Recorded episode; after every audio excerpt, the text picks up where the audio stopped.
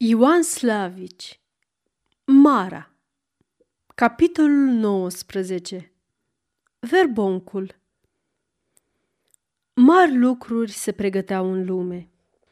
Feciorii duși în cătănie pe la Mantua, Verona și Veneția scriau de acolo că s-a ivit un oarecare Garibaldi, mare general, care umblă să-i adune pe italieni sub arme și să-i ridice asupra împăratului, iar ungurii șopteau între dânsi și se lăudau prin ascuns că coșuța lui stă în legătură cu Garibaldi și are și el să se întoarcă la primăvară ca să alunge cătăniile împărătești, să-i scoată pe beamteri din țară și să facă iar vreme ungurească, așa cum era pe timpul rezmeriței. La masa cea mare din birtul de la sărărie, unde beamterii puneau lumea la cale, era cei drept, lucru hotărât, că Garibaldi are cu toți ai lui să pață mare rușine. Erau însă și acolo oameni care, mai ales prin apropierea Murășului, nu bucuros umpleau serile singuri. Venise adecă și știrea că italienii au început să arunce beamteri și cătane în mare, în lacul Guarda, în râul Adige, și mare minune n-ar fi fost dacă ungurii s-ar fi luat și ei după italieni. Pe la Lipova nu prea erau cei drept mulți unguri, dar puteau să vie de pe puste, unde se sporiseră făcătorii de rele, încât nu trecea zi fără ca să se întâmple ceva pe drumurile ce duc spre Arad, curat ca în vremea ungurească. Se uita Persida, biata, și de câte trei ori la fiecare necunoscut ce intra în cârciumă, ba nici de cunoscuți nu se apropia decât cu sfială. Atât de mult se învrăjmiseră oamenii între dânsii, încât nu mai știai în cine poți și în cine nu poți să ai încredere. Și Națl își făcea cu gura lui slobodă prea mulți dușmani. Dar nu se mai plângea Persida de dânsul. Scos sărman de el din ale lui, despărțit de mamă sa, la care ținea din zi în zi mai mult, și în vrajbă cu tatăl său, care se uita în altă parte când se întâmpla să-l întâlnească, el trăia și nu trăia. Singur gândul că asta nu poate să meargă tot așa, mai ținea caldă inima în el. Aștepta însă, mereu aștepta ca vreo întâmplare să schimbe mersul lucrurilor, dar nu era în stare să ia vreo hotărâre. Odată s-a hotărât și el, atunci când a părăsit pe Persida. Foarte în curând însă s-a încredințat că fără de Persida nu poate să trăiască. Îi fusese dragă odinioară. Acum însă, văzând-o iar voinică și plină la față, harnică și mereu voioasă, se uita la ea ca la un fel de minune și adeseori își zicea cu lacrimile în ochi, Doamne, cum ar iubi o mama dacă ar cunoaște-o? Persida, văzându-l mereu posomorât și nerăbdător, supărat până chiar și de bunăvoința ei, ba deseori chiar răstit, umbla cu el parcă nu i-ar fi fost bărbat, ci copil bolnăvicios. Singurul ei gând era să-i facă viața mai suferită și orice ce ar fi făcut el, era mulțumită dacă îl vedea mai voios. Nopțile se deștepta în mai multe rânduri din somn, ca să vadă dacă somnul lui e ori nu liniștit. Diminețile, el se scula târziu și cu anevoia, lua papucii în picioare și scurtei ca cu blană în spinare și era în stare să rămâie toată ziua nespălat și nepeptănat. Persida îi peria deci hainele, îi curăța ghetele și le ajuta ca pe un copil să se îmbrace. Fața lui nu se lumina însă decât seara, la masă cu beamterii. Ochii îi se umpleau de văpaie când vorba venea la război și la Radețchi, generalul împărătesc, care știa să-i țină de scurt pe italieni și putea, la nevoie, să învețe minte și pe unguri.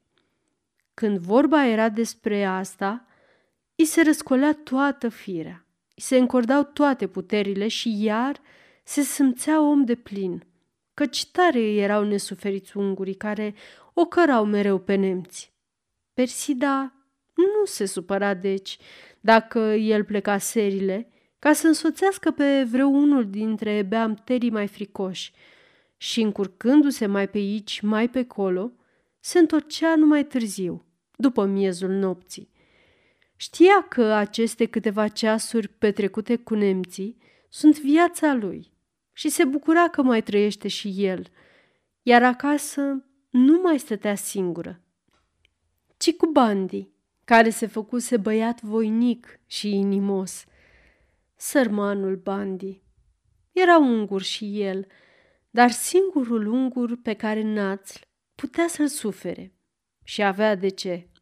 Într-una din zile, Vlaicu, unul din căruțașii care trăgeau des la cârciumă, ceruse de la Națl o roată cu împrumutare, până ce rotarul va fi dres pe a lui care se stricase.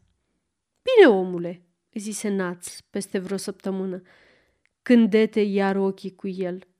Dar roata, când mi-o aduci? Oho, răspunse Vlaicu. Am adus-o de mult și am dat-o în primirea fratelui dumitale. Ce fel? Ce frate? Întrebă Națl mirat. Băiatul Bandi, grăi Vlaicu. Tare seamănă cu dumneata. Nu ți-e frate? Națl era atât de tulburat încât nu-i mai răspunse nimic. Așa era. Îl vedea pe Bandi ca naievea în fața sa.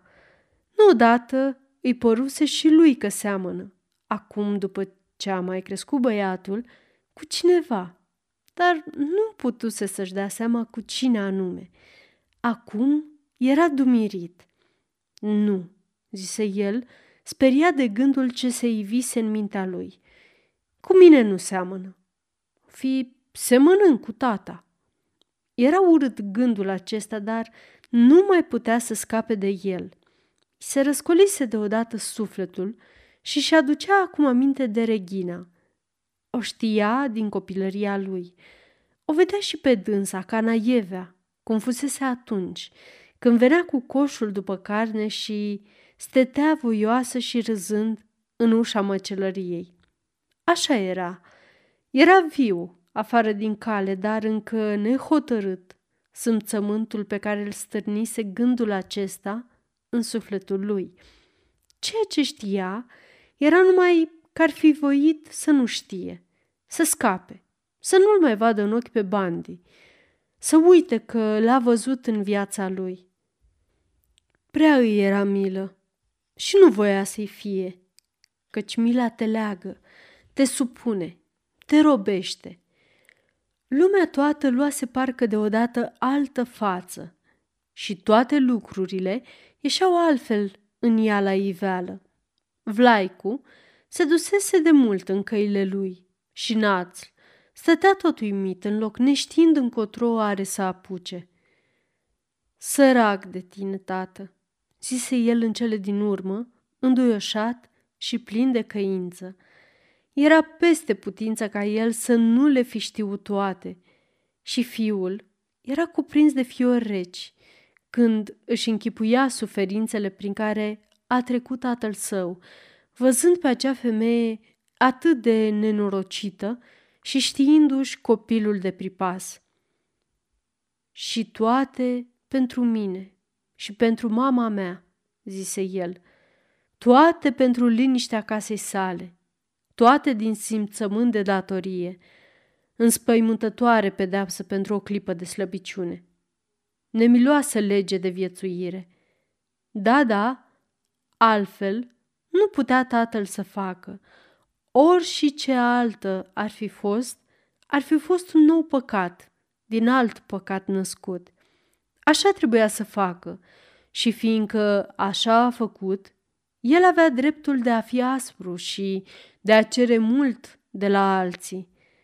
Dacă în clipa aceasta s-ar fi pomenit în fața tatălui său, el ar fi căzut în genunchi la picioarele lui, i-ar fi sărutat mâinile și i-ar fi cerut iertare.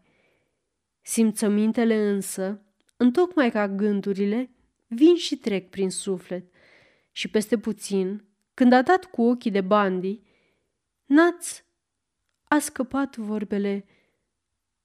Dar el, ce-a păcătuit sărmanul? Era în sufletul lui o luptă grea și dacă în clipa aceea Bandi îi părea o jertfă adusă bunei rânduieli, în clipa următoare, el îi se arătă ca o pedeapsă viețuitoare. De ce s-a mai născut și el pe lumea aceasta? De ce trebuia să se nască, să rămâie în viață și să treacă prin toate suferințele? De ce ne mai naștem la urma urmelor cu toții? Frământat de aceste și de alte asemenea întrebări, el nu putea să scape de gândul că viața nu e decât o pedeapsă, pe care nu-ți rămâne decât să o porți așa cum ți s-a croit, că vinovat e oricine care trăiește și că, suferind, spășești, te curăți de păcat și te înalți tu însuți prin tine. Eu spusese aceasta Persida în atâtea rânduri, dar el nu era în stare să o înțeleagă. Acum o înțelegea și Persida îi se părea născută anume pentru ca să-l despartă de părinții lui, să-l despoaie de averea lui, pentru ca, prin trânsa, să sufere el și ai lui. Vedea o legătură tainică în toate și mintea îi se oprea în loc când se gândea la slăbiciunea pe care Persida o avea pentru Bandi. Tocmai de aceea însă nici tăiat n-ar fi dat pe față gândurile ce-l frământau. Era însă peste putință ca Persida să nu simtă că soțul ei e frământat de vii stări sufletești. Era obosit și muiat. Vorbea mai încet și glasul îi era mai puțin aspru. Îi se îndulcise oarecum toată firea. Ce ai tu?" îl întrebă ea târziu, după amiază zi, când stăteau ca de obicei singuri și fără de nicio treabă. El tresări ca prins asupra unor fapte rele. Eu? zise apoi. Ce să am? Nimic. Stau așa pe gânduri.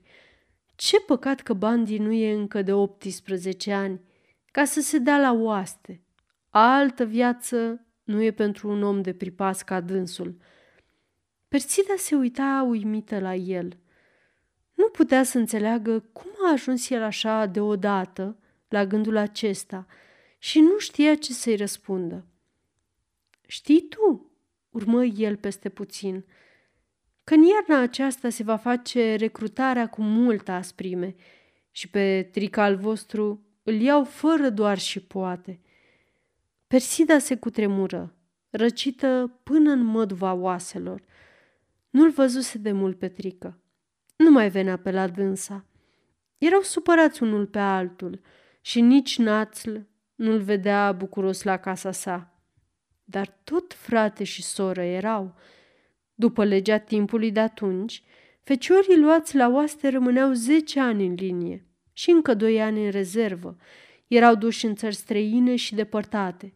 Li se schimba tot restul vieții.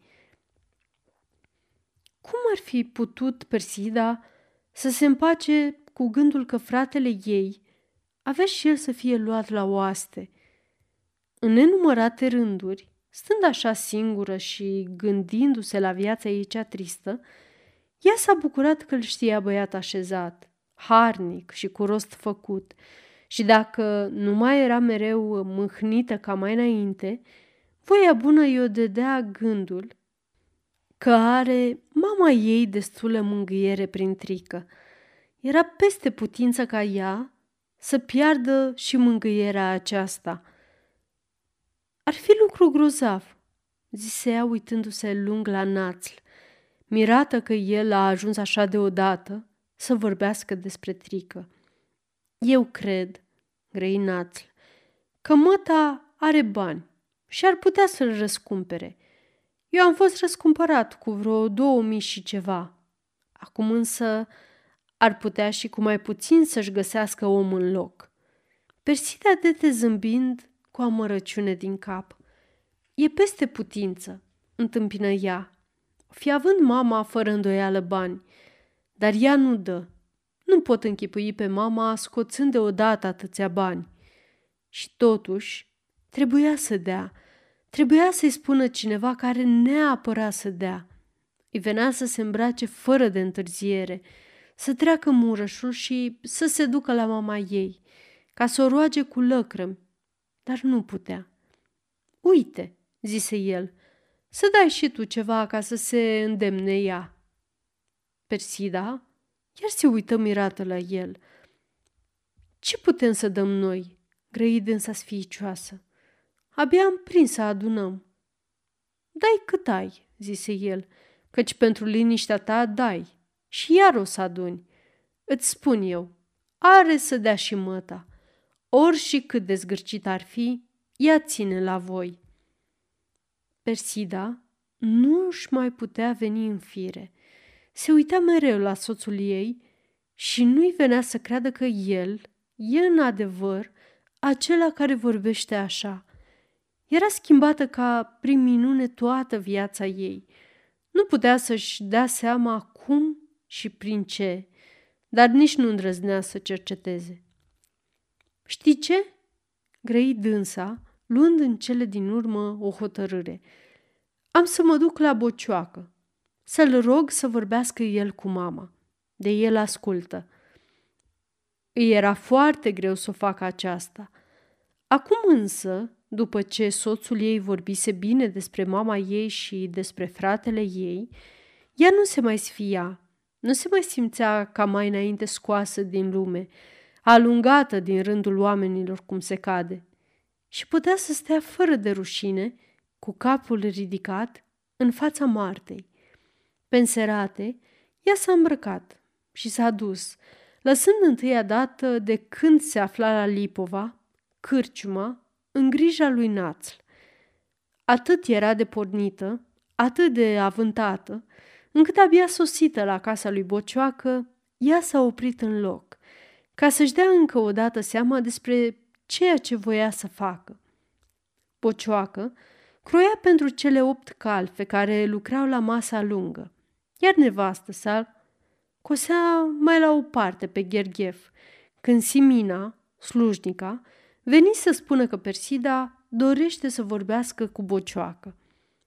Și a zis să spun, adăugă ea, că pentru binele lui Trică, lui Bocioacă, ar fi vrut să le spună aceste. În casa lui Bocioacă însă slugile nu erau ale stăpânului, ci ale stăpânei. Și Simina n-ar fi cutezat, Doamne ferește, să-i spună stăpânului ceva, mai ales de față cu stăpâna. Era treaba stăpânei ce are și ce n-are să afle stăpânul. Iar femeia, tot femeie, când află că Persida e aici și voiește să vorbească cu bocioacă despre trică, Marta tresări și se făcu albă cavarul. Persida la casa ei, chiar acum după ce trică de atâta timp era stricat cu mumă sa, ce voia ea? Ce avea să-i spună lui Bocioacă despre trică? Una singură poate să fie, își zise cu inima încleștată. Dar am eu să vorbesc cu dânsa. Bucioaca își croia cojoacele mai departe când ea s-a ridicat și a ieșit. Trică însă s-a dus cu ochii după dânsa. El simțea că e ceva deosebit afară și aflase din căutătura ei că e vorba de dânsul. Persida l-aștepta pe bocioacă și rămase cam tulburată când se pomeni în fața Martei. Ea însă n-a fost niciodată dintre cele ce își pierd ușor sărita. Iar acum, după ce atât de mult se zolise cu fel de fel de oameni, simți numai decât că Marta e foarte strâmtorată. Nu te vei fi așteptat, grăi dânsa zâmbind, să-ți vină așa deodată în casă. Marta stătea tulburată în fața ei. Nu știa cum să o ia, ce să-i facă, ce să-i zică. cum să o primească. Mă mir și eu, răspunse ea. Dându-și apoi seama că a zis o prostie, ea adăugă, nu pot să-mi închipuiesc ce vei fi având să-i spui bărbatului meu. Trebuie fără îndoială să fie vreun lucru mare și grabnic. E, poate mai bine dacă îți spun, grăi Persida, apoi se opri. Nu știa să-i zică dumneata, ori tu, ca o dinioară. Da, urmă peste puțin cu inima deschisă. E mai bine să-ți spun ție ca să vorbești tu cu el. Noi, femeile, ne înțelegem mai ușor. Și de tine ascultă bărbatul tău. Marta, fără ca să-și poată da seama despre ce e vorba, se mai liniști și început să se uite în ochii Persidei, în care nu mai vedea nicio răutate.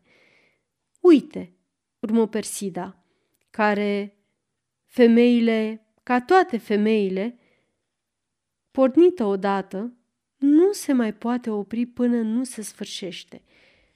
Trică a ajuns la anii de cătănie.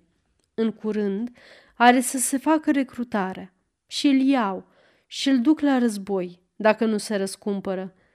Mama o fi având destui bani ca să-l răscumpere, dar știi cât e de greu să scoți ceva de la dânsa. Bărbatul meu e gata să dea și el cât poate. Ar mai da apoi și mama dacă s-ar pune cineva pe capul său. Noi nu putem. S-o roage trică. S-o rogi tu. S-o strâmtoreze bărbatul tău de care ascultă. Marta răsuflă ușurată. Nu, poate că nu i-ar fi păsat dacă îl vor lua ori nu pe trică la oaste. Însă de altceva se temuse ea și gândul că trică ar putea să fie dus la război era prea nou pentru ca să-l simtă. Până atunci, mai avea să treacă multă vreme. Nu putem nici noi, zise ea. Măta e supărată, Petrică, și nici ea nu mai vine pe la noi. Nici noi nu mai mergem pe la dânsa.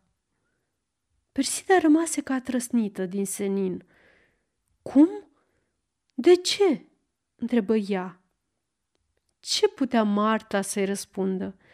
Ea ridică din umeri, apoi se uită iar în ochii Persidei, în care nu vedea nici acum nicio răutate. Prostii, grăi dânsa, căci altfel nu pot zice. S-a supărat măta pentru că trică ține la mine și ascultă de mine. Mi-e parcă și greu să-ți spun. Doamne, de ce să nu-i vorbească deschis? De ce să nu-i se plângă? Ar fi în stare să creadă, adăugă ea amărâtă, că eu, femeie făcută, cu copiii mari, trecut acum prin toate, aș putea să scot din minți pe un băiat la care mă uit ca la copilul meu. Sfinte Dumnezeule! strigă Persida, crucindu-se de mai multe ori. Dar să nu-i o luați în nume de rău, adause apoi peste puțin îndurerată, căci prea a avut și ea să treacă prin multe. Vorbește tu cu bărbatul tău, căci de el tot ascultă și trebuie să le facem toate ca să scăpăm pe trică. Martei nu-i dădea mâna să zică ba, și ținea ca bocioacă să nu vorbească cu Mara. Și tocmai de aceea potrivise lucrurile astfel ca nici dânsi să nu meargă pe la Mara, nici Mara să nu vie pe la dânsi. Nu că ar fi avut poate ceva pe sufletul ei, dar o știa pe Mara, cu gura slobodă, și ținea să nu umple capul lui Bocioacă de presupuneri care îl făceau bănuitor. Asta însă nu putea să-i o spună Persidei. Viclenită, ca toate femeile când e vorba de lucruri care le privesc de aproape, ea se bucura că n-a ajuns Persida să vorbească cu bocioacă. Lasă-le toate pe mine și fi liniștită, grăi dânsa. Să nu mai faceți nimic și să nu mai vorbiți cu nimeni fără de știrea mea. Le pun eu toate la cale și o să vă spun ce mai aveți să faceți. Pătrunsă în adevăr de simțământul cătrică, n-are să fie luat la oaste, ea rostise aceste vorbe cu atâta căldură, încât Persida se liniști pe deplin și, uitând cele întâmplate, o îmbrățișă și o sărută la despărțire ca pe cea mai bună, acum chiar singura ei prietenă. Dar și putea să fie liniștită. Deși n-avea de gând să-i vorbească lui Bocioacă, Marta era din ce în ce mai neliniștită de gândul că vine recrutare și astfel, din ce în ce mai hotărâtă, de a face tot ceea ce îi stă prin putință ca să-l scape pe trică. Nu știa încă ce anume are să facă, dar se gândea. Și, deși ea se întoarse la ghergheful ei, ca și când nimic deosebit nu s-ar fi întâmplat, ochii ei scăpau adeseori la trică. Și acesta simțea din ce în ce mai mult că e vorba de el și era din ce în ce mai neastâmpărat. Trebuia să vorbească. Ei stăteau în fiecare zi în mai multe rânduri, adeseori chiar ceasuri întregi, singuri, așa din întâmplare, cum stau oamenii ce trăiesc sub același acoperiș și au să facă adeseori câte ceva împreună. Era un lucru de sine înțeles, care trecea nebăgat în seamă. Acum însă, având să facă ceva fără știrea soțului său, Marta se sfia și nu știa cum să potrivească lucrurile ca să rămâie singură cu Trică. Trică o simțea și aceasta și era cu atât mai neastâmpărat, căci seara trecea fără ca dânsa să-i facă vreun semn. Să mă aștepți, îi zise ea în sfârșit, după ce calfele se sculară de la masă. Cam să vorbesc ceva cu tine, dar să adoarmă mai întâi jupânul. Asta nu se mai întâmplase niciodată și Trică a început să tremure. El, noaptea, după ce a adormit jupânul, singur cu dânsa? Unde să te aștept? întrebă el. fă de lucru pe afară, răspunse ea, că eu am să mă duc în cămară și o să mă vezi când merg. Apoi vină după mine. Da, asta putea să o facă chiar și mai înainte de a fi adormit jupânul. Nu era nimic mai firesc decât ca ea să-și facă de lucru în cămară. A așteptat cu toate acestea până ce soțul ei a adormit și abia apoi a ieșit tiptil și fără de lumânare, ca o hoață, iar inima îi bătea fără ca să aibă la urma urmelor de ce. Bătea și a lui Trică, însă având de ce. Fiecare cu gândurile și cu slăbiciunile lui omenești. Neștiind cu ce fel de gând umblă dânsa, să-l vadă prin ascuns, el se amețise și nu se mai putu stăpâni. Fără ca să voiască și fără ca să-și dea seama, o cuprinse cu brațul peste mijloc după ce intrară în cămara plină de lăzi, de oale și de saci. Nu mai făcuse niciodată aceasta, dar tot Marta era de vină dacă o făcea acum. Și apoi, vreun mare păcat nu era nici aceasta. Deși femeie făcută, cu copii mari acum și trecută prin multe, dar tocmai de aceea s-ar fi făcut de râs dacă ar fi băgat ca o fată mare în seamă fapta lui Trică, pe care nu putea la urma urmelor să o ia decât drept o prostie copilărească. Apoi, când nimeni nu putea să-i vadă, ar fi putut, el îndeosebi, să meargă mult mai departe, fără ca ea să se neliniștească. Tot așa vedea și Trică lucrurile. El însă, neștiind de ce a venit ea acum în cap de noapte, își făcuse alte gânduri și o așteptase cu neastâmpăr. Văzând deci că ea nu se dă la o parte, el strânse mai tare brațul peste mijlocul femeii scurte și pline la trup. Trică, zise ea, știi tu că în curând are să se facă recrutare? Și tu n-ai să scapi dacă nu te răscumperi? Cu atât mai bine, răspunse el, fiindcă pe cei ce merg acolo la război nu o să-i țină, așa se zice, 12 ani, ci îi lasă acasă îndată ce s-a sfârșit războiul. Bine, întâmpină ea, dar mă tare să te răscumpere. Ferita, Dumnezeu, grei dânsul. De la dânsa nu poate nimeni să scoată atâția bani. Și chiar dacă, printr-o minune, ar voi să dea, nu primesc eu. Marta se dete puțin la o parte. Te supără dacă te strâng?" întrebă el și își trase brațul sfiit înapoi. De ce să mă supere?" răspunse ea așezată. Știu că nu o faci cu gând rău și că din gura ta nu o să afle nimeni nimic. Nu șade însă bine să o faci. Prea ești copil și eu sunt femeie prea trecută. O să-ți fie rușine odată când îți vei aduce aminte. De ce să-mi fie rușine? grăi el. Eu văd că îmi place, dacă știu că nu te superi. Prostie, zise ea. Adică, ce ar avea să mă supere? Îmi vine să râd. Norocul tău că nu, nu te vede nimeni, că ai fi de bat jocora lumii. Ba nu, răspunse el, strângând-o din nou. Și chiar dacă aș fi, puțin îmi pasă dacă știu că-ți place. Ce ade că să-mi placă? întrebă ea.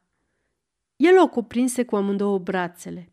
Apoi se lăsă pe un sac din apropiere, încât capul îi căzu puțin înapoi și îi sărută lung, oarecum pe mușcate, gâtul în preajma urechii. Ți-ai pierdut mințile!" strigă ea, fără însă ca să se desfacă din mâinile lui. Te supără?" întrebă el. Marta, viața ei toată se juca bucuros cu focul și nu s-a temut niciodată. Acum se temea mai puțin decât ori și când și mai ales de aceea ținea la trică, în care putea să aibă toată încrederea. Nu, răspunse ea cu jumătate de gură. El o culcă mai bine pe brațul lui și o sărută din nou și mai lung. Apoi întrebă, Îți place?"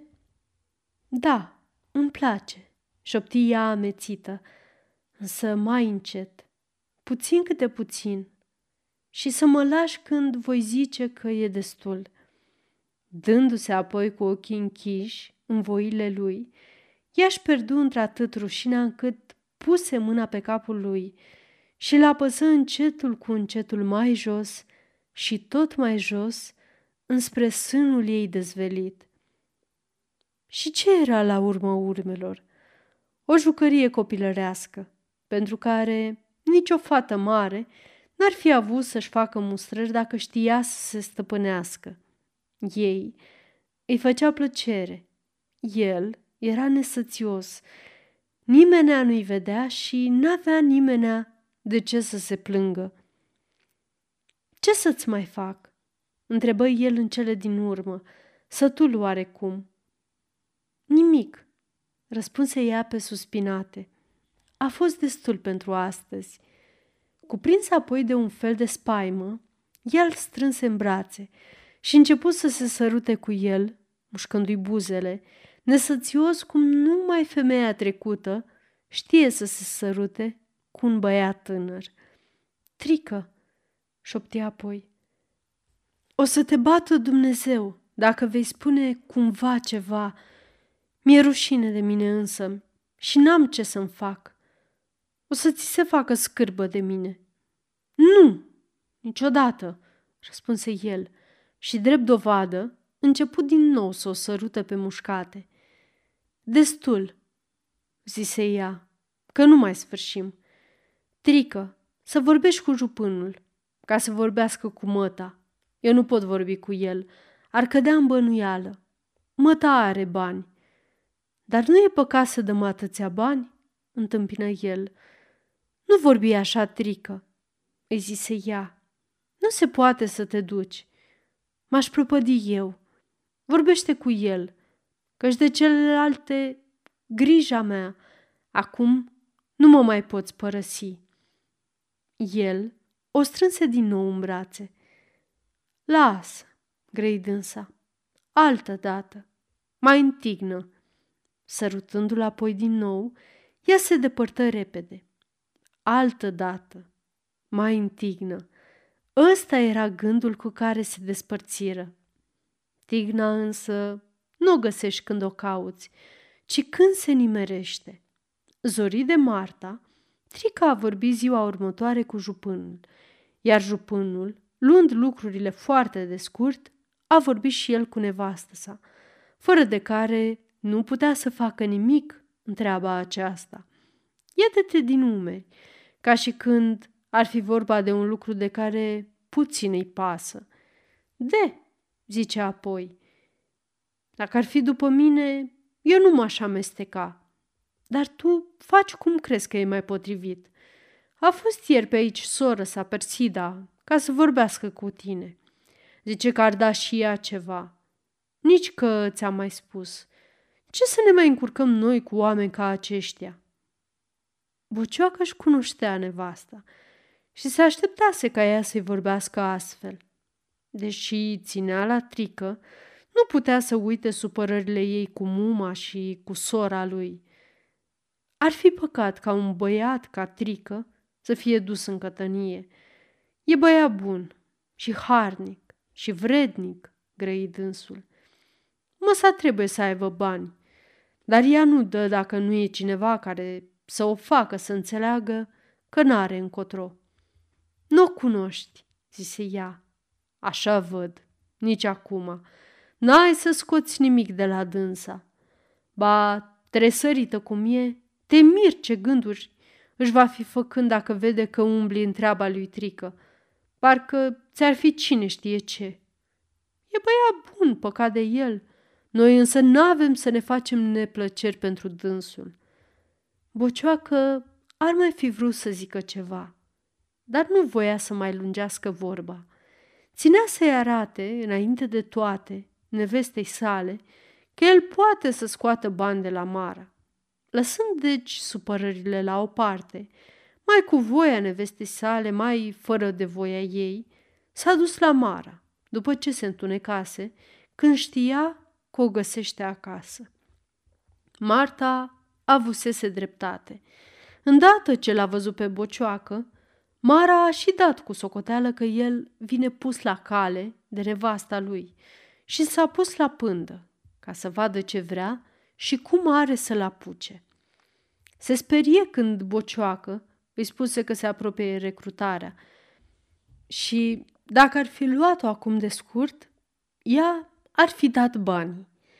Mai era însă oarecare timp la mijloc și ea putea să se gândească și să-și facă socotelile.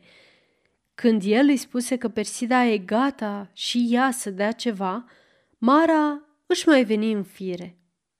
Tot fata ei, Persida. E rău, de tot rău, grăi dânsa întristată. Tocmai acum, așa, pe neașteptate. Avându-și gândurile, nu-i dădea mâna să zică și de astă dată în fața lui Bocioacă că nu erau bani. Am, zise ea cam luată în ladă. Nu mult, dar am atât și chiar mai mult. Dar eu nu țin banii în ladă, ci îi bag în neguțătorie și tocmai acum nu i-am la mână. Dacă ai putea să-mi spui pe cineva care se înlesnește să mă împrumute, mare lucru ar fi. Bucioacă rămase pus pe gânduri. Nu știa pe nimeni. Ea se uită lung și scrutător în fața ei. Dumneata, urmă ea, care azi mâine o să ai fată de măritat, trebuie să ai și dumneata adunați pentru zestrea ei. N-ai acum trebuință de ei. Ai putea să mi dai și ți întorc cu camete când îți măriți fata. Bucioaca era foarte strâmtorat. Nu-i trecuse prin minte așa ceva, dar avea un gând pe care Mara îl simțise. Era bun băiat trică și harnic și vrednic de toată încrederea. Nu odată se ivise în mintea lui Bocioacă gândul că, dacă ar avea un asemenea ginere, n-ar mai fi nevoie să stea mereu la masă cu calfele. De aici însă, până la împrumutul pe care îl cerea Mara, era foarte departe, fiindcă nu-i da nici lui mâna să spuie că n-are bani adunați pentru zestrea ficii sale, trebuia să-și caute altă scăpare. Să vedem înainte de toate ce dă Persida, zise el. O să mai dăm și noi ceva, iar pe ceilalți voi găsi pe cineva să te împrumute. Vorba e acum să vorbești cu Persida. Eu? Răspunse Mara ca înțepată de viespi. Eu nu calc pragul ei câtă vreme trăiește cu nemernicul acela. Am fost odată și mi-a fost destul. Ar trebui să o știu pe patul de moarte ca să mă duc. Mai fă tot dumneata și pe asta. Dacă te-ai apucat odată, du-o până la capăt. Bucioacă nu putea să zică ba. Simțea că în cele din urmă tot el o să dea banii și era, aducându-și aminte de vorba nevestii sale, rușine de treaba ce făcuse. Și încă mai rușine ar fi fost dacă ar fi știut cele ce se petrecuseră acasă la dânsul, în timpul pe când el umblase pe la Mara. Perzându-și odată stăpânirea de sine, Marta nu se mai gândea decât la acel altă dată, mai întignă. Că poi mâine era târg la făget și bocioacă trebuia să plece cu lăzile pline de cojoace. Trică, omul lui de credință, avea și el să plece cu dânsul. Ea îl luă deci, după ce bocioacă se dusese la Mara, ca să-i dea ajutor tot în cămară. Tu nu pleci cu jupânul la făget, îi zise apoi. Spune că vrei să te duci duminică să vorbești cu măta și cu sorta. Așa nu te mai ia. Trică simțea de ce voiește dânsa ca el să rămâie acasă și rămase cam rușinat în fața ei. Peste puțin însă, el nu se mai putu stăpâni și o cuprinse iar cu brațul peste mijloc. Lasă, îi zise ea, că n-avem acum timp. Sâmbătă seara o să te furișezi la mine în casă și atunci suntem în toată tigna. Vai de mine, răspunse el tremurând. Ce-ar zice jupânul dacă ar simți ceva? E parcă mi-e greu.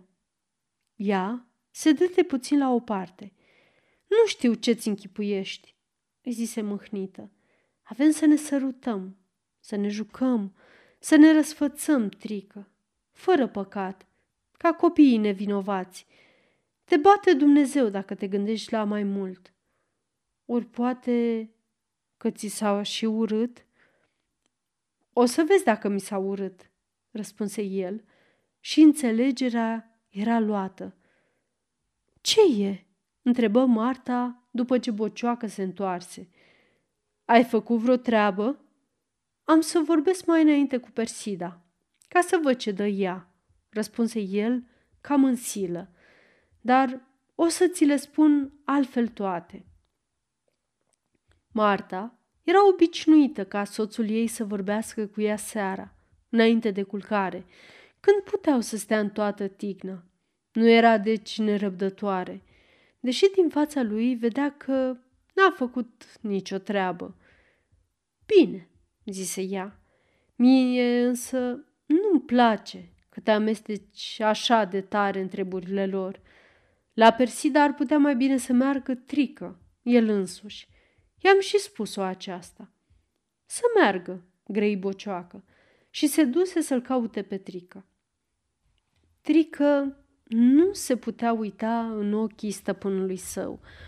Nu era cei drept vorba decât de o jucărie copilărească, dar el știa că jupânul s-ar supăra foc dacă ar simți ceva și era greu de dânsul. Trică, îi zise bocioacă, am vorbit cu măta și treaba are să se facă. Vorba e acum să te duci să vorbești cu soră ta. N-aș putea să mă duc decât duminică, răspunse Trică, scoțând vorbele în silă, căci poi mâine e multă lume în cârciumă, iar duminică o să fiu la târg. Ei, nu o să vii la târg, grei bocioacă. Și băiete, urmă el peste puțin cu bunăvoință, dă-ți silința să te pui bine cu nevastă mea. Umblă în voile ei, căci fără de dânsa nu pot să-ți fac nimic. Lui Trică îi venea să intre în pământ. Îl săgetase prin inimă și era hotărât să nu meargă sâmbătă seara, cum rămăsese vorba cu Marta. Nici că s-a dus. Dar nu l-aștepta nici ea. Să vedem acum ce ai făcut, grăi dânsa după ce se văzu singură cu bărbatul ei. Dă ori nu dă? Dă, dacă o strângi. Ai strâns-o? Nu, zise el așezat. Uite. Urma apoi peste puțin. Aș voi să ne înțelegem asupra unui lucru, dacă pot să mă înțeleg cu tine. Să ne înțelegem, răspunse ea, așezându-se liniștită în fața lui. Bucioacă și mai făcut de lucru, ca să mai tragă timp de se gândi. Apoi se așeză și el. Tu știi că mie îmi place trică, zise el. E băiat voinic și sănătos, maestor bun, om de inimă și vrednic de încredere. N-are niciun păcat. Marta se făcu albă ca varul. Ea înțelegea unde voiește bărbatul ei să ajungă, căci mai fusese vorba de așa ceva și atunci era și dânsa de părerea lui. Acum însă îi venea să leșine. Aș vrea și eu să mai scap de zănat, urmă el, să mai odihnesc și aș putea să fiu tignit dacă aș avea un ginere ca dânsul. Aceasta este o înregistrare Cărțiaudio.eu. Pentru mai multe informații sau dacă dorești să te oferi voluntar, vizitează www.cărțiaudio.eu. Toate înregistrările Cărțiaudio.eu sunt din domeniu public. Adică vrei să răscumperi tu? strigă ea plină de venin. Fă ce vrei, dar fata mea nu o să o dai după omul acela soios, plin de pistrui pe obraz și bădăran. Pe mine nu o să mă încurci cu femei ca Mara și poama ei de fată. Era peste putință. În mintea ei nu mai putea să intre asemenea gând. Și totuși, ea simțea că în zadar se zbate. În casa lui Bocioacă, femeia era stăpână, așa se știa, dar bărbatul făcea ce voia el. În lucrurile mărunte, toate se făceau pe voia Martei. Când însă vorba era de lucruri mari, trebuia să voiască și dânsa ca dânsul, pentru ca voia amândurora să se facă. O să se spele, o să-i treacă pistruile, crei bocioacă liniștit.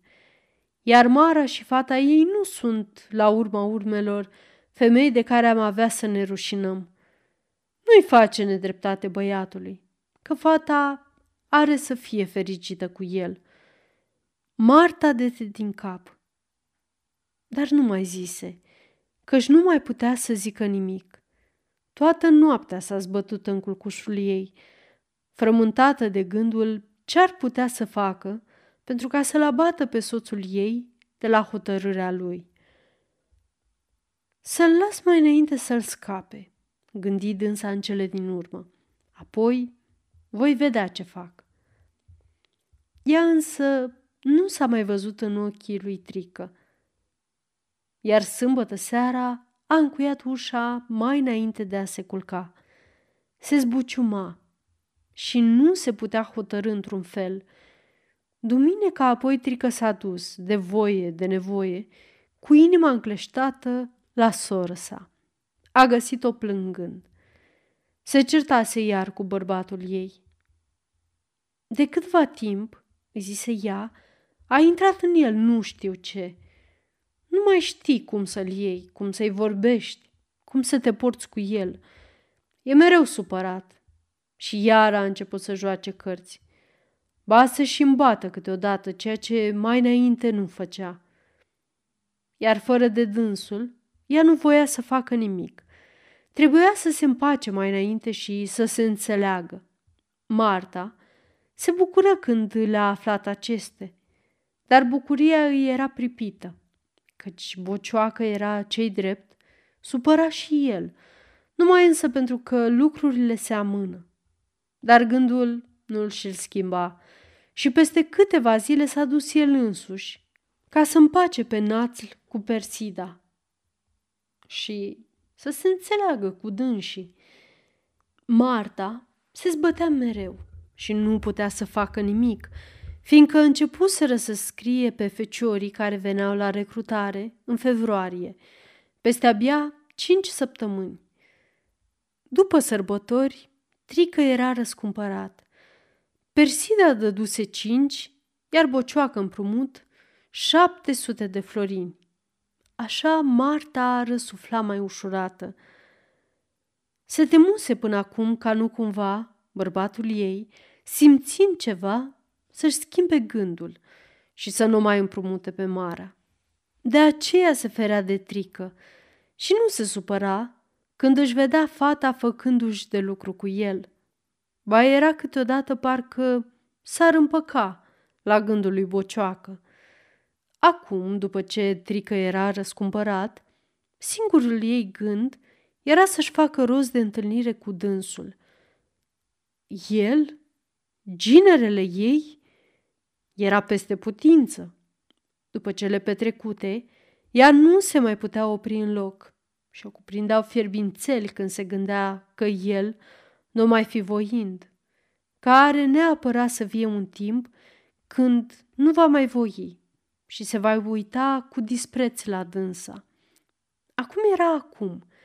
Trebuia să grăbească, să-l prindă și să-l ție, ca să nu-l ia alta de lângă dânsa. Tocmai însă când grăbește, omul prepindu-se, mai mult strică decât rege. Trică, având ceva pe sufletul lui, nu îndrăznea să dea ochii cu mumă sa. S-a întâlnit cei drept în mai multe rânduri cu dânsa, atât acasă la ea, cât și la bocioacă, dar a potrivit lucrurile totdeauna așa ca să nu fie singuri, pentru ca să nu-l poată lua de scurt. Pe la Persida, de asemenea, nu se ducea, știind că iar trăiește rău cu Nasl. Era supărat pe ea, pentru că nu-l părăsește pe ticălosul acela și se temea ca nu cumva, ducându-se la dânsii, să se certe. Și nu putea să știe cum s-ar sfârși cearta. El știa dar că mumă sa a dat șapte sute de florini, grozav de mulți bani pentru dânsa. Dați degeaba, ca aruncați în foc. Îi venise de o sută de ori să se ducă la ea și să-i spună să nu-i dea, căci vor fi buni după ce s-ar întoarce peste vreun an, ca să-și înceapă el meșteșugul. Vedea însă pe bucioacă stăruind, vedea mai ales pe Marta mereu îngrijată și nu se putea hotărâ. Mai mult, încă îl supărau cele 500 date de Persida. Era hotărât să îi le înapoieze și era deznădăjduit când se gândea cât va trebui să muncească pentru ca să poată agonisi atâta sumedenie de bani. Cum ar fi putut el face ca mumă sa să le mai dea și pe acestea, ca să îi le înapoieze încetul cu încetul ei? Când se frământa așa, Stăpânul său și stăpâna sa îi păreau niște oameni fără de suflet, care au pus pe mumă sa și pe sorsa să-l rescumpere numai pentru ca ei să se poată folosi de dânsul. El trebuia cu toate acestea să se supună și să umble în voile lor, dacă era vorba să câștige cele 500 de florini. Să mă aștepți, șopti Marta, astă seară, ca atunci în cămară, căci am să vorbesc cu tine. Trică începu să tremure. Ar fi voit, dar nu putea să zică ba. Dar dacă ne simte cineva, întâmpină el. și rândul trecut calfele, văzând că stau prea mult pe afară, căzuseră în bănuială că umblu după Simina. Marta tresări. I se răcise tot sângele în vine, era parcă sfârșite toate. Cine știe? grei dânsa. Vor fi știind ei de ce te bănuiau. Vai de mine, zise el. Nu cumva ai fi și dumneata în stare să crezi asemenea prostii? De ce să fie prostii? răspunse ea. Simina e fată tânără și curățică și văd că de mine ai început să te ferești. Așa se vede că nu mai vrei. Trică era foarte strâmtorat. Adevărul era că nu ar mai fi voit, dar simțea că asta nu putea să-i o spună. Ba vreau, zise el, dar mă tem ca nu cumva să ne zărească stăpânul și ar închipui cu totul altceva. Ar trebui să potrivim lucrurile altfel, ca să fim mai tigniți. În cămară e și prea frig. Marta stete câtva timp pe gânduri. Vedea că el se codește, dar puțin îi păsa. Să fim numai singuri, gândea dânsa, și apoi nu se mai dă îndărăt. Doamne, zise apoi, cum să scap eu de jupânul? Mai bine ar fi în casă la mine când jupânul e dus. Cum fusese vorba, dar acum în curând nu e târg prin apropiere. Ai zice că te duci seara undeva și te-ai furișa la mine. Trică iar început să tremure. Închipuindu-se furișat peste noapte, în casă la dânsa, era oarecum amețit și sperios. Eu mă duc, zise el, luând o hotărâre. Astă seară la mama. Am putea potrivi lucrurile așa ca înainte de plecare să ne întâlnim. Prea bine, răspunse Marta înveselită.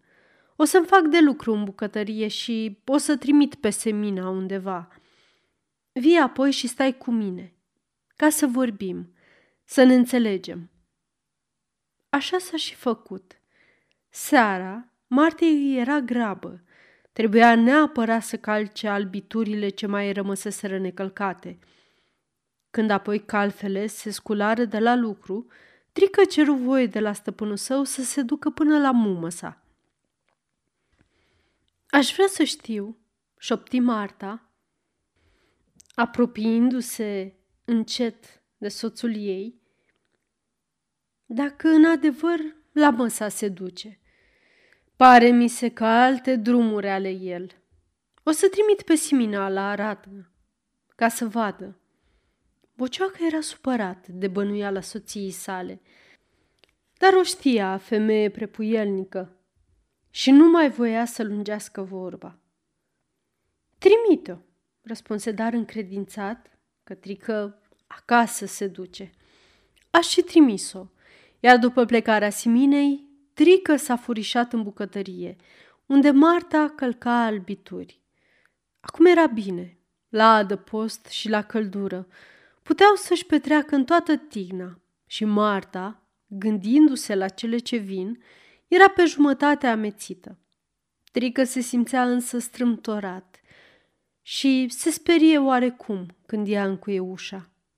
Dacă ar fi să se întoarcă Simina ori să vie altcineva, tu ești pe fereastra din dos, iar eu zic că mi-era ură să stau așa singură cu ușa descuiată. Ea voia apoi să stingă lumânarea. Nu stinge, strigă el. Ce-ar zice cineva dacă ar veni și te-ar găsi pe întuneric? Ea se dete înapoi. Stete puțin, apoi se duse să se încredințeze dacă sunt ori nu bine lăsate perdelele la ferestre. Nu putea nimeni să-i vadă. Una e însă să stai pe întuneric și alta să te vezi. Era greu, Rușine era Marte să se drăgostească cu dânsul la lumină. Ce păcat a căzut pe capul meu, grăi dânsa așezându-se pe patul Siminei. Ce vei fi gândind tu despre mine? Ce să gândesc? răspunse el, așezându-se lângă dânsa și cuprinzând-o cu brațul. Mă tem numai că nu o să mă pot opri unde vreau. Ea se dete puțin la o parte și se uită scrutător în ochii lui. Mai bine să mă omori, șopti. Schimbând apoi deodată vorba, ea întrebă. Știi tu că cele 1700 nu sunt de la măta, ci date de noi? El se uită mirat la ea. Da, da, grăi dânsa. Cele 1700 l-a dat bărbatul meu. De ce? întrebă Trică. Drept răspuns, Marta îl cuprinse cu amândouă brațele și și ascunse capul pe umărul lui. El se desfăcu însă din brațele ei și se ridică. Ba nu, grăi apoi. Mama are bani și trebuie să vă înapoieze cât mai curând cele 1700. Ești prostrică, îi zise ea supărată. Ba nu sunt deloc, răspunse el și cuprins de o pornire puternică și înfundă căciula în cap, descuie ușa și se depărtă. Nu cum fusese vorba pe fereastra din dos, ci peste curte, încât ori și cine ar fi putut să-l vadă stăpânit numai de gândul că mumă sa trebuie neapărat să-i înapoieze banii lui Bocioacă, cât mai curând. Simțea însă și el că e foarte greu să scoată atâta băne de la mumă sa și era ca și cum căzuse rob vândut și vorba era acum ca mumă sa să-l răscumpere. Sosit la murășul înghețat, el nu trecu peste pod, ci o luă peste gheață. Nu era cei drept pârtie și zăpada se îngroșase pe mureș, dar noaptea era senină, luminată de lună și de zăpezi și el nu se temea că va da în vreun ochi.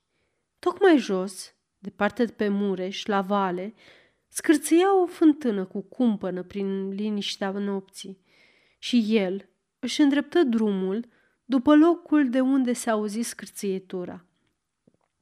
Era însă greu drumul prin zăpadă.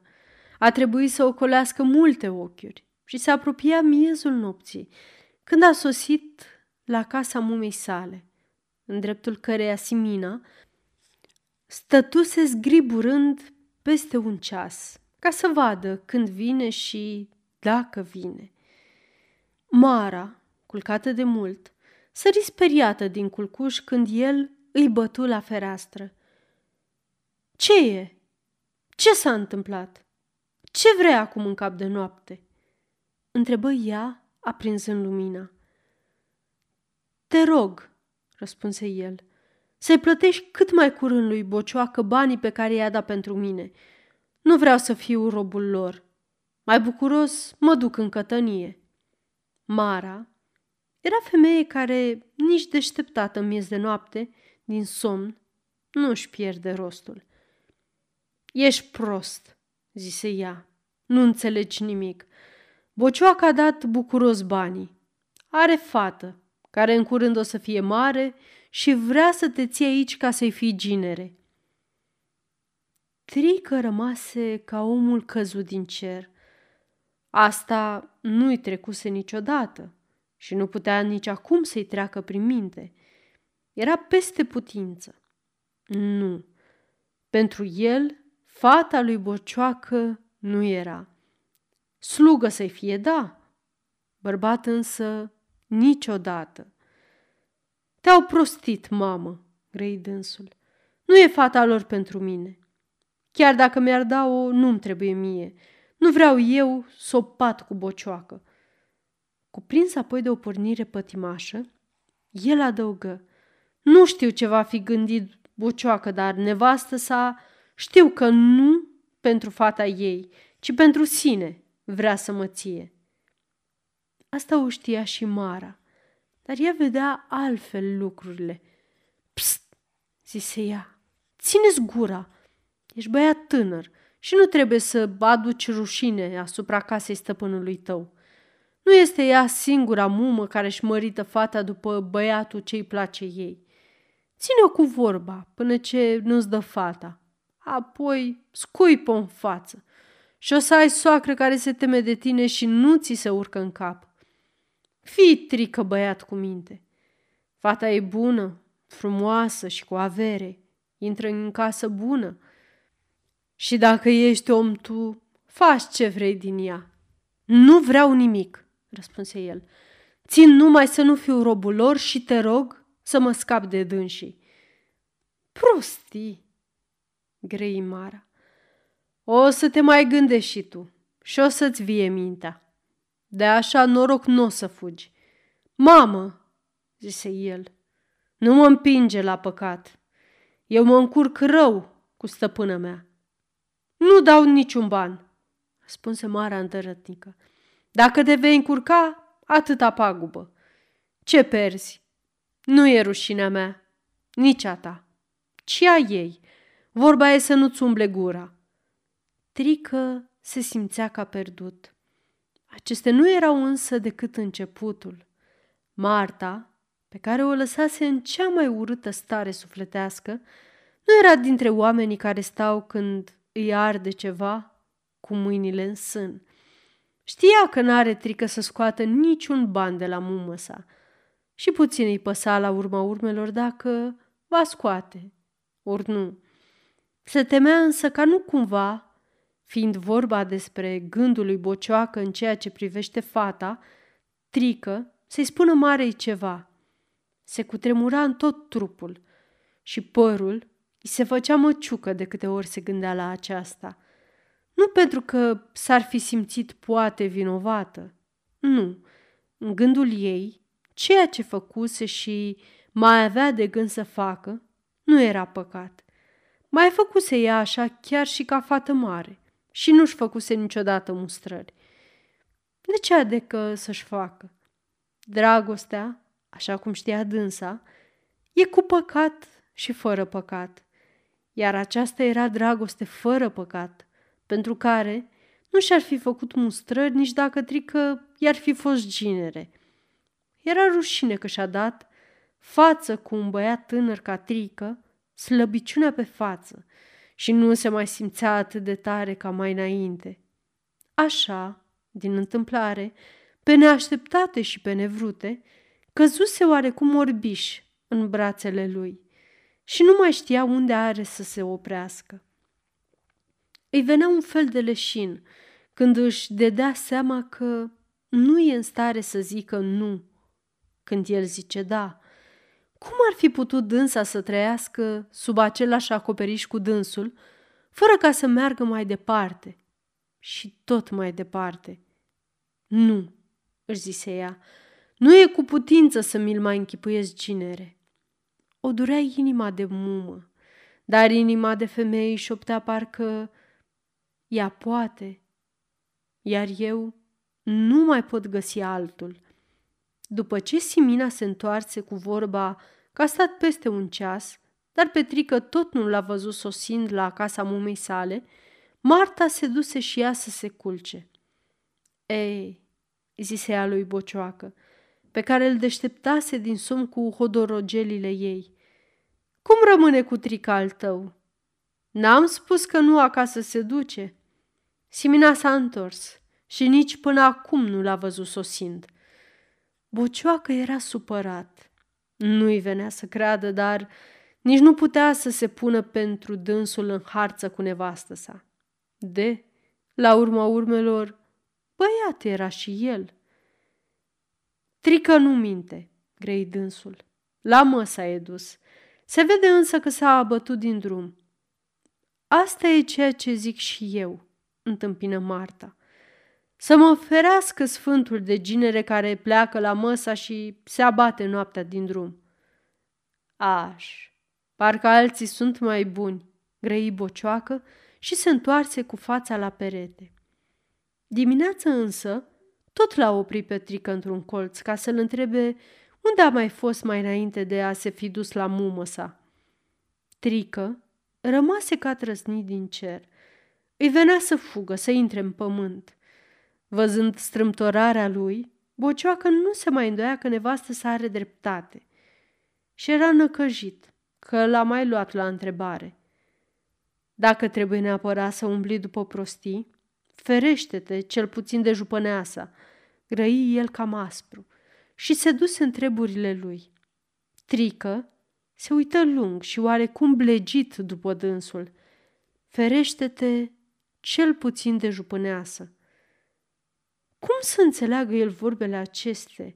A simțit bocioacă ceva? L-a văzut cineva ieșind din bucătărie și i-a spus?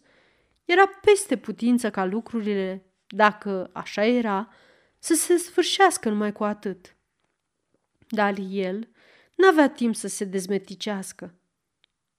Ce te-a întrebat uh, jupânul? Îi căută vorbă Marta, care stătuse la pândă. Ne-a simțit, răspunse el, ori i-a spus cineva ceva. Ei și? grăi dânsa. Prea mult nu-mi pasă și mare lucru n-ar fi nici chiar dacă ne-ar vedea. Vorba e că bani n-ai luat de la măta. Trică rămase în fața ei umilit, ca robul în fața stăpânului. Fie un cu minte, Trică, îi zise ea, căci noi ținem la tine și pe urma noastră niciun rău nu poate să te ajungă. Nici că îi rămânea lui Trică decât să fie om cu minte și să îi se supună Martei, care ea singură le învârtea pe toate. Nu e însă nimeni stăpân de plin pe firea sa. Îi fusese lui Trică totdeauna dragă sultana, fiindcă era fica stăpânilor săi. N-ar fi fost însă în stare să dea răspuns de slușit dacă l-ar fi întrebat cineva cum sunt ochii ei și cam ce fel îi este gura când râde. Acum nu mai voia să o vadă și totuși se uita mai cu din adins la ea. Ba tremura când ea se apropia de dânsul și glasul îi se neca dacă trebuia să vorbească cu dânsa. Se simțea vinovat și era parcă păcat să se uite la ea și să stea în apropierea ei. Ar fi fost împotriva firii femeiești ca sultana să nu o sâmtă aceasta. Ce știa dânsa? Ce putea dânsa să înțeleagă? Vedea însă copila că nimeni până acum, nici chiar el, nu s-a uitat încă la dânsa cu ochii lui. Că nimeni nu tremură ca dânsul, glasul nimănuia nu e năbușit ca al lui și căuta din adins ca să fie cât mai des prin apropierea lui. Asta îl ducea pe trică la deznădăjduire, căci degeaba aș punea de gând să se ferească de dânsa. Se începuse recrutarea și între calfele lui Bocioacă erau patru băieți săraci, cărora nu le rămânea decât să meargă în cătănie. De voie, de nevoie, ei se duceau veseli. Inima îți sângera însă când vedeai plânsetele mumelor, ale surorilor și ale rudelor de tot felul. Plângea și Mara cu ele, căci era femeie miloasă. Dar cum plângea acum și cum ar fi plâns dacă feciorul ei ar fi stat și el în rândul celorlalți? Abia acum simțea dânsa și simțea și trică. Ce mare lucru e să ai pe cineva care ține la tine și pe când trică stătea amuiat și umilit, Mara umbla cu capul ridicat și își purta ușurel trupul greoi. Tot n-avea nimeni, fecior ca dânsa. Alerga bocioacă, nu-i vorba, și pentru ceilalți, mai pe la doctori, mai pe la ofițeri, mai pe la dregătorii, dar pentru feciorul ei făcuse mai mult. Ce bine e pentru tine că n-ai să te mai temi, grăi sultana. Da, răspunse trică tulburat. E bine. De, adăugă Marta, n-are ori și cine norocul lui trică. Și Michel, ori smintit, ar fi trebuit să fie trică pentru ca să nu se simtă norocos. Deodată cu recrutarea începuse și verboncul. Împărăția n-adunase de la băieții mai cu dare de mână banii care să împartă între alții, oameni fără de căpătâi, care intrau de bunăvoie în oaste, mai ales cătane bătrâne care își făcuseră rândul și intrau acum din nou în oaste, ca să se întoarcă, dacă ar avea parte să scape din război, cu bani strânși acasă. În vreme ce recrutarea se făcea cu ușile închise, verboncul era în piață, de față cu lumea ce stătea de dimineață până seara, îngrămădită ca să vază cine și cum intră. La masa pe care se afla o lădiță cu bani, condica, o sticlă cu vin, câteva pahare și o grămadă de șepci cătănești, ședea ofițerul, el singur, iar în dosul lui era ștergarul cu steagul și două cătane înarmate, paza steagului. Înaintea mesei stăteau apoi doi căprari buni de gură. Și Vivandiera, o femeie țanțușă și bine împamblicată, care închina mereu paharele, lăuda viața ostășească și poftea mereu pe trecători să se apropie, să strângă mâna întâi cu dânsii, să deșerteze un pahar, să primească șapca și să ia banii. Acela care prindea mâna ori primea șapca era prins. Trebuia să deșerteze și paharul și vrea nu vrea, era trecut în condică și îi se număra și o sută de florini drept bani de cheltuială. Și nu unul era căruia îi se înfunda șapca pe neașteptate în cap. Apoi, nu mai avea cine să îi se plângă, dacă păcatul l-a dus pe acolo. Tobașul bătea în tobă, trâmbițașul suna, steagul se desfășura și nu îi rămânea decât să jure. De aceea lumea toată era cuprinsă de spaimă și mumeleș puneau sub lacăt feciorii, iar femeile își țineau de pulpană bărbații când, așa mai după amiază zi, verboncul se ducea cu muzica și cu steagul dezvălit de-a lungul ulițelor ca să îmbărbăteze și pe cei ce nu se încumetaseră să meargă în piață. Era greu lucru să fii om tânăr, să-i vezi trecând și să nu te iei după dânsii. În frunte, cu sticlele pline în mână și de gât cu vivandierele, mergeau chiuind voinicii intrați peste zi. După dânsii, urmau căprarii, cei buni de gură, apoi steagul și muzica. Iar după, lumea adunată de pe toate răspântiile. Buștean ar fi trebuit să fii ca să nu alergi la portiță ori la fereastră, când știi că așa lucru numai rar se poate vedea. Alergata și trică, dar nu la portiță, căci acolo n-avea voie să se ducă, ci la fereastra din casa cea mare, unde nici bocioacă nu intra decât în zile de sărbătoare.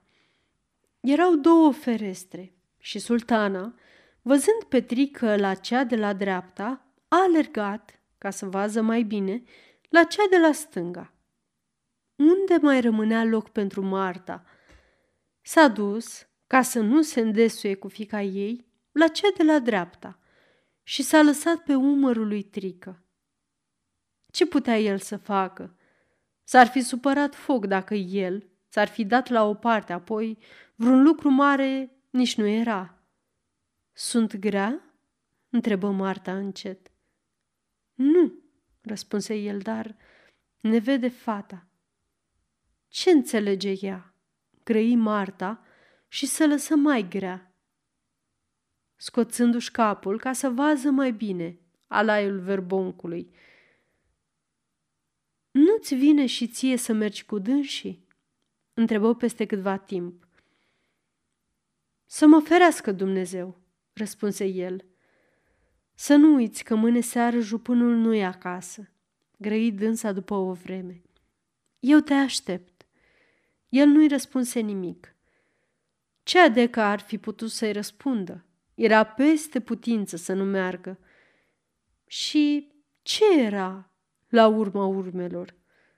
Omul, când nu mai știe ce să facă, cu multe se împacă, cu multe se potrivește. Și ziua următoare, deși cuprins de neastâmpăr, Trică lucra liniștit la masă, alăturea cu celelalte calfe.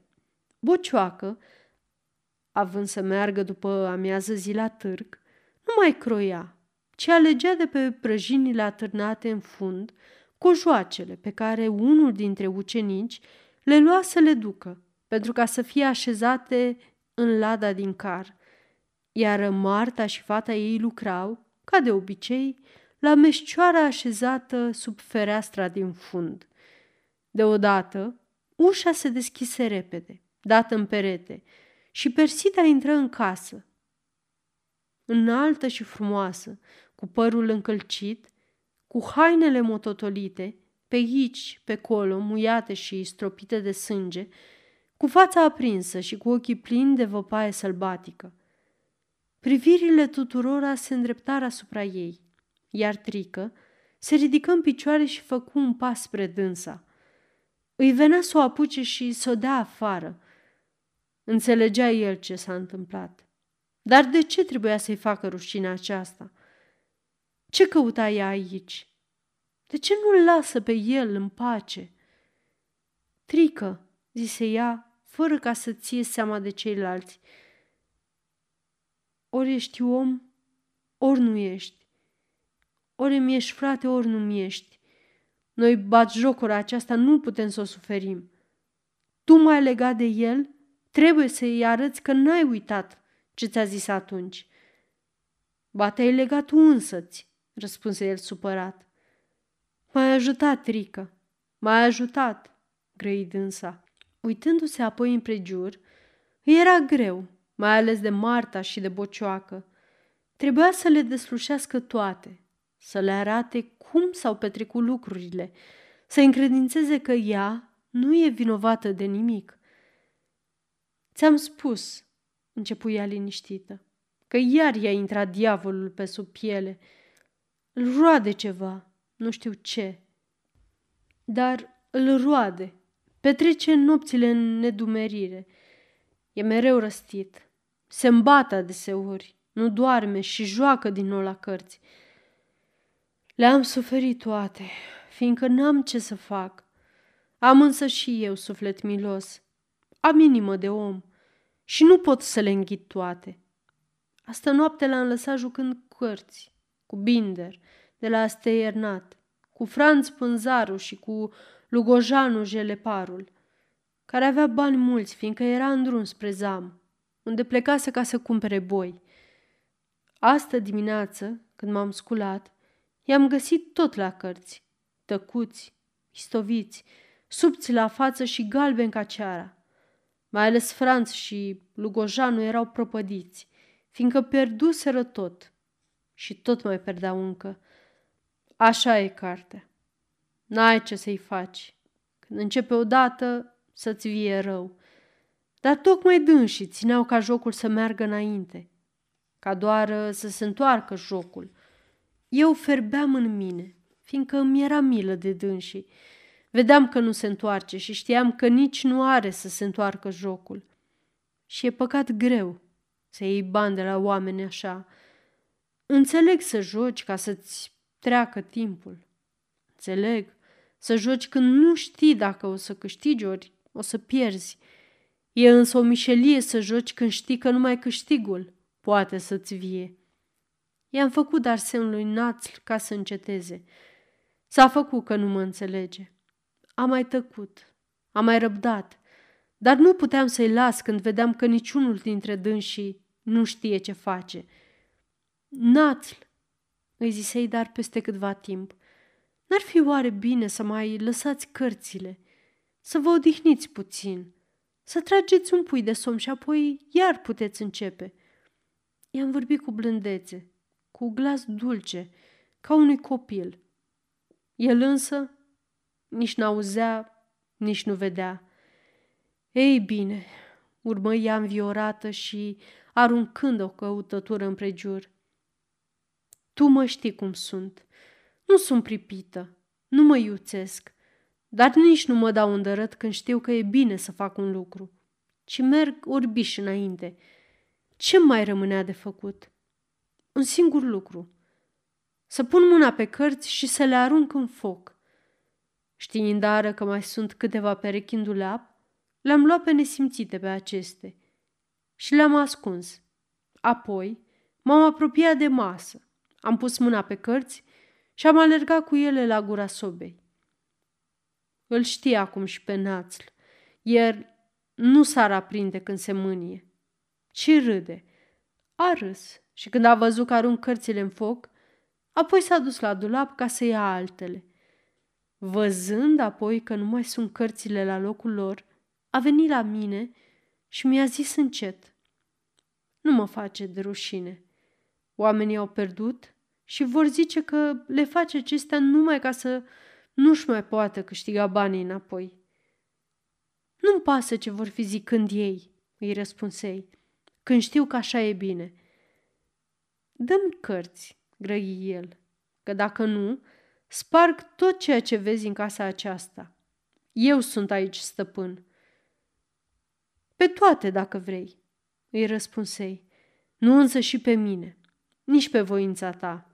Ei bine, urmă ea după o mică răsuflare, numai văzând cu ochii, ați putea să înțelegeți că nu e chip să trăiești cu un asemenea îndrăcit. Înțeleg să rupi, să frângi, să sparmi, să umori, chiar dacă te ia mânia oarbă de nu mai știi ce faci. Om însă în toată firea, potolit ca oricare dintre noi acum, numai și numai ca să mă sperie pe mine, el a dat rânzând, cu pumnul în geamurile dulapului, de s-au risipit sfărmate prin casă.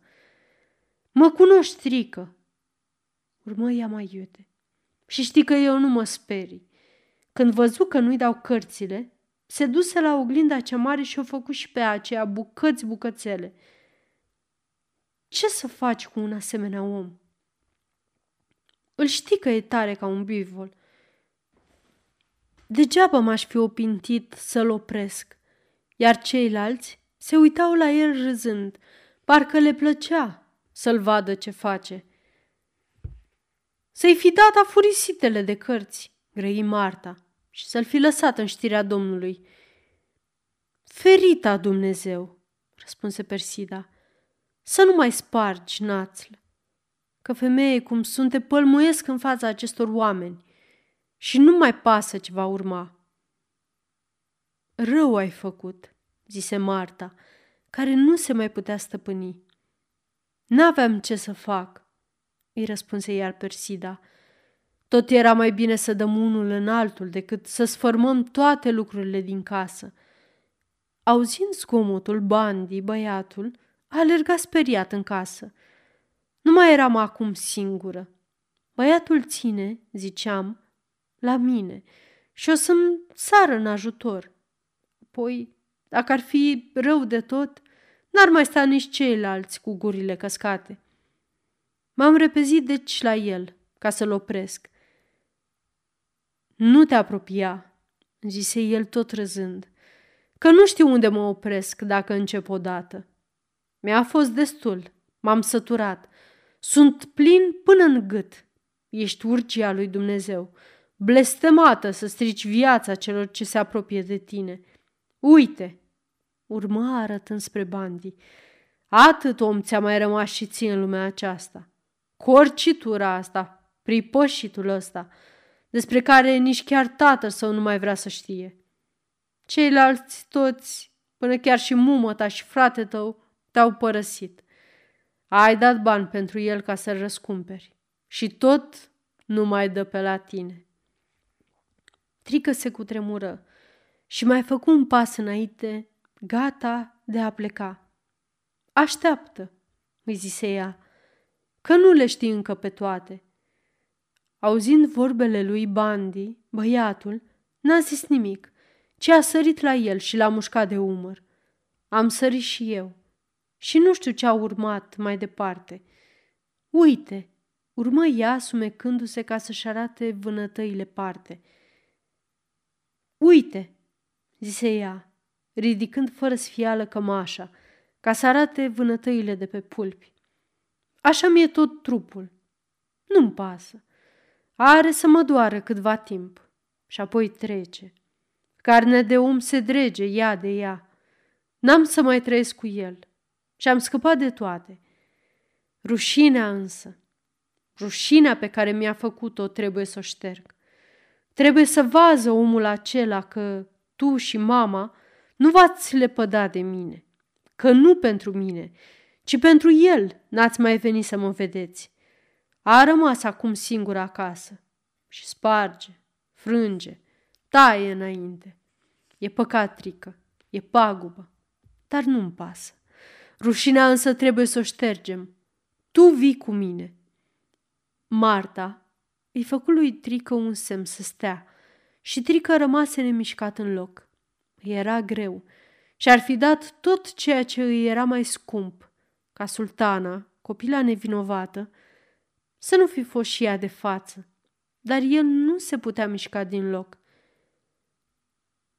Dar rușinea pe care ne-ai făcut-o tu nouă, grăi el în cele din urmă. E adevărat, Persido, că tu ești o grea nenorocire pentru toți cei ce țin cu tine. Tu ți-ai făcut-o, tu s-o porți.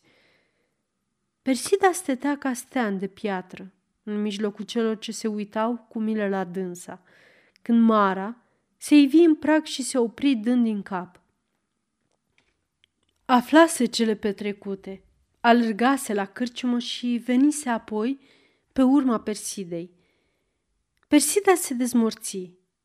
Mama ei, tot mama ei, sărmana. Nu te-ai săturat nici acum de el?" Întrebă Mara. Mi-a fost destul, îi răspunse Persida. Și dacă aș fi omorât pe tata, mi-aș fi spășit păcatul. Lasă-l, grei Mara. Mulțumește lui Dumnezeu că ai scăpat de el. Iar tu, Trică, n-ai să te amesteci. Urmă peste puțin. Mulțumește lui Dumnezeu că ți-ai găsit stăpâni. Oameni buni. Era măhnită Mara, dar fi fost în stare să sară cu ghearele la furisitul de neamț. Dar se simțea fericită, cum nu s-a mai simțit în viața ei căci știa fata scăpată și feciorul pus pe cale bună. Nu era însă fericită Persida, iar Trică se simțea foarte nenorocit. Se adunaseră deodată toate. Prea multe se îngrămădiseră pe capul lui. Jupânul se pregătea de plecare. Jupânea să-l aștepta de seară. Persida plecase greu mâhnită, iar sultana nu se mai uita la el ca mai înainte. Ba, scăpase chiar vorbele De ce nu te-ai dus cu soră ta?" Se simțea ca legat cot la cot, dar el lucra cu celelalte calfe la masă și nu zicea nimic, căci n-avea cu cine să-și împărtășească gândurile. După amiază zi, el începu să se neliniștească și se făcu din ce în ce mai tăcut și mai neastâmpărat. Când sunetele muzicii străbătură în casă, calfele și ucenicii se puseră în mișcare ca să se ducă să vadă verboncul. Trică stătea ca bătut în cuie pe scaun.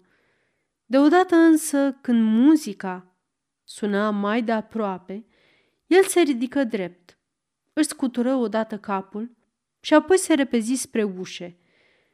Nu putea nimănui să-i treacă prin gând că el, care fusese răscumpărat cu bani atât de grei, s-a pornit atât de repede ca să alege la verbong și să-și pună șapca în cap.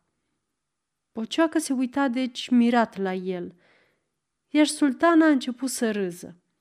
Marta simțise însă de mult că nu e lui Trica bine și văzând acum fața lui năsprită și mișcările lui iuți, înțelese numai decât gândul lui.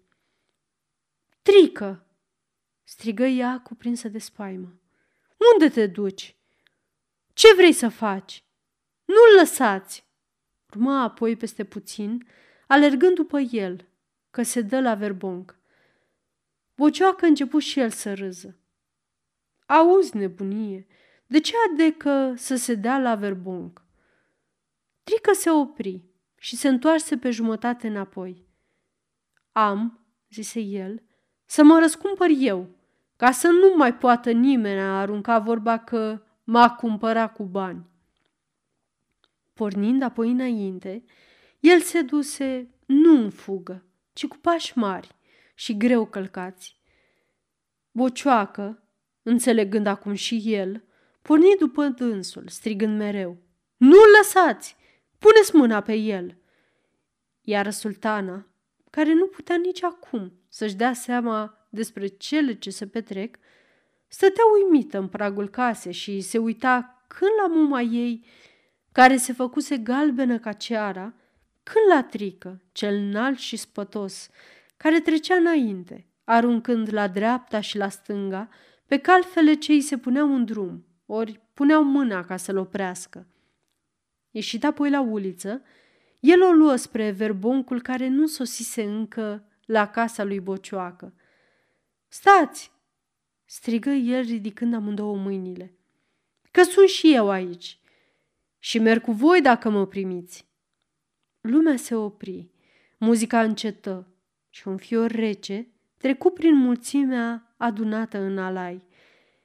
Era în acel stați și în acele brațe ridicate în sus ceva ce te făcea să simți că omul acesta nu așa din senin, nici din ușurință, intră în rândul celor ce iau șapca în cap. Și într-o clipă, lumea se îngrămădi în prejurul lui Trică, pe care toți îl știau și mulți îl iubeau. Ura! Ura! strigară câțiva când el luă șapca și și-o înfundă în cap. Ura! Strigară apoi cu toții când el se îmbrățișă cu unul dintre căprarii buni de gură și luă sticla de vin ca să închine. Și ca fulgerul trecu din gură în gură, vestea că Trică, feciorul marei, omul de credință a lui Bocioacă, starostele cojocarilor, deși răscumpărat, a intrat la verbunc. Mare lucru trebuia să fie la mijloc și lumea alerga din toate părțile să vază. Când alaiul se porni iar înainte, era prea strâmtă ulița și Trică mergea prin fața casei lui Bocioacă în frunte, cu șapca pe ureche, cu sticla de vin ținută în sus și chiuind ca la nuntă. Cu bine după război!" strigă el, închinând spre casa plină și-și urmă drumul înainte. Nu mult trecu însă și alaiul iar se opri, ținut în loc de Mara, care venise cu fica ei ca să-și ia feciorul. Era sărmana femeie ca una căzută din cer, când vecinele alergară să-i spună că trică, s-a dat la verbunc. Nu înțelegea. Nu credea că e cu putință una ca asta. Așteptase atâta timp să-și vază fata iar acasă. Și acum, când o vedea hotărâtă de a părăsi pentru totdeauna pe neamțul ei, atât de urgisit, și își știa și feciorul scăpat și bine așezat în casa lui Bocioacă, îi era parcă nu mai era nimic de dorit. Și căzuse acum, oarecum obosită de mulțumire sufletească. Cum ar fi putut ea să creadă că tocmai acum îi se strică toate planurile? A început să râdă cu hohot când a văzut spaima Persidei, care înțelese numai decât hotărârea fratelui ei. Era o nebunie. Împărăția, după ce a luat odată banii, nu mai avea niciun drept asupra lui. Iar râse din nou când Persida îi spuse că Trica are să cape de banii înapoi. O treceau fiori când se gândea că feciorul ei o să primească deodată atâta sumă de bani. Dar nu credea că împărăția o să fie atât de proastă ca să-i dea banii după ce îi are odată. Așa, râzând mereu, a trecut murășul și mai vârtos râdea când l-a văzut, în sfârșit, pe trică, cu șapca pe ureche. Ah, ce bine îi ședea! Ah, ce fecior! Nu era niciunul ca dânsul. Trică se cutremură în tot trupul când le văzu. Apoi, cuprins de o pornire dureroasă, făcu câțiva pași spre mumă sa, o îmbrățișă lung și o sărută de mai multe ori, în vreme ce Persida a început să plângă. Și plângeau toți, văzând-o pe dânsa plângând. Ca să scape, Trică se desfăcu, ridică iar sticla cu vin și cu lăcrămile în ochi începu să chiuiască din nou încât resuna tot orașul. Muzica! Să cânte muzica! strigă Mara ca ieșită din fire. Și începu să bată din palme. Tot n-avea nimeni fecior ca dânsa.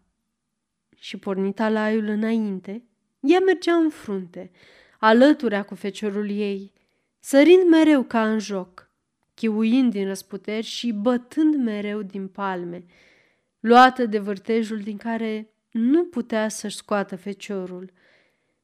Iar Persida, cea înaltă și frumoasă, femeia asupra căreia se opreau toate privirile, mergea perdută și plângând după dânsii. Căprarul cel bun de gură a mers cât a mers, sfiicios, alăturea cu dânsa.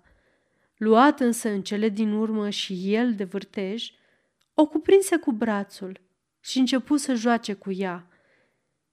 Ce păcat că nu pot să merg și eu cu voi, grăi dânsa și îl dete încet, la o parte.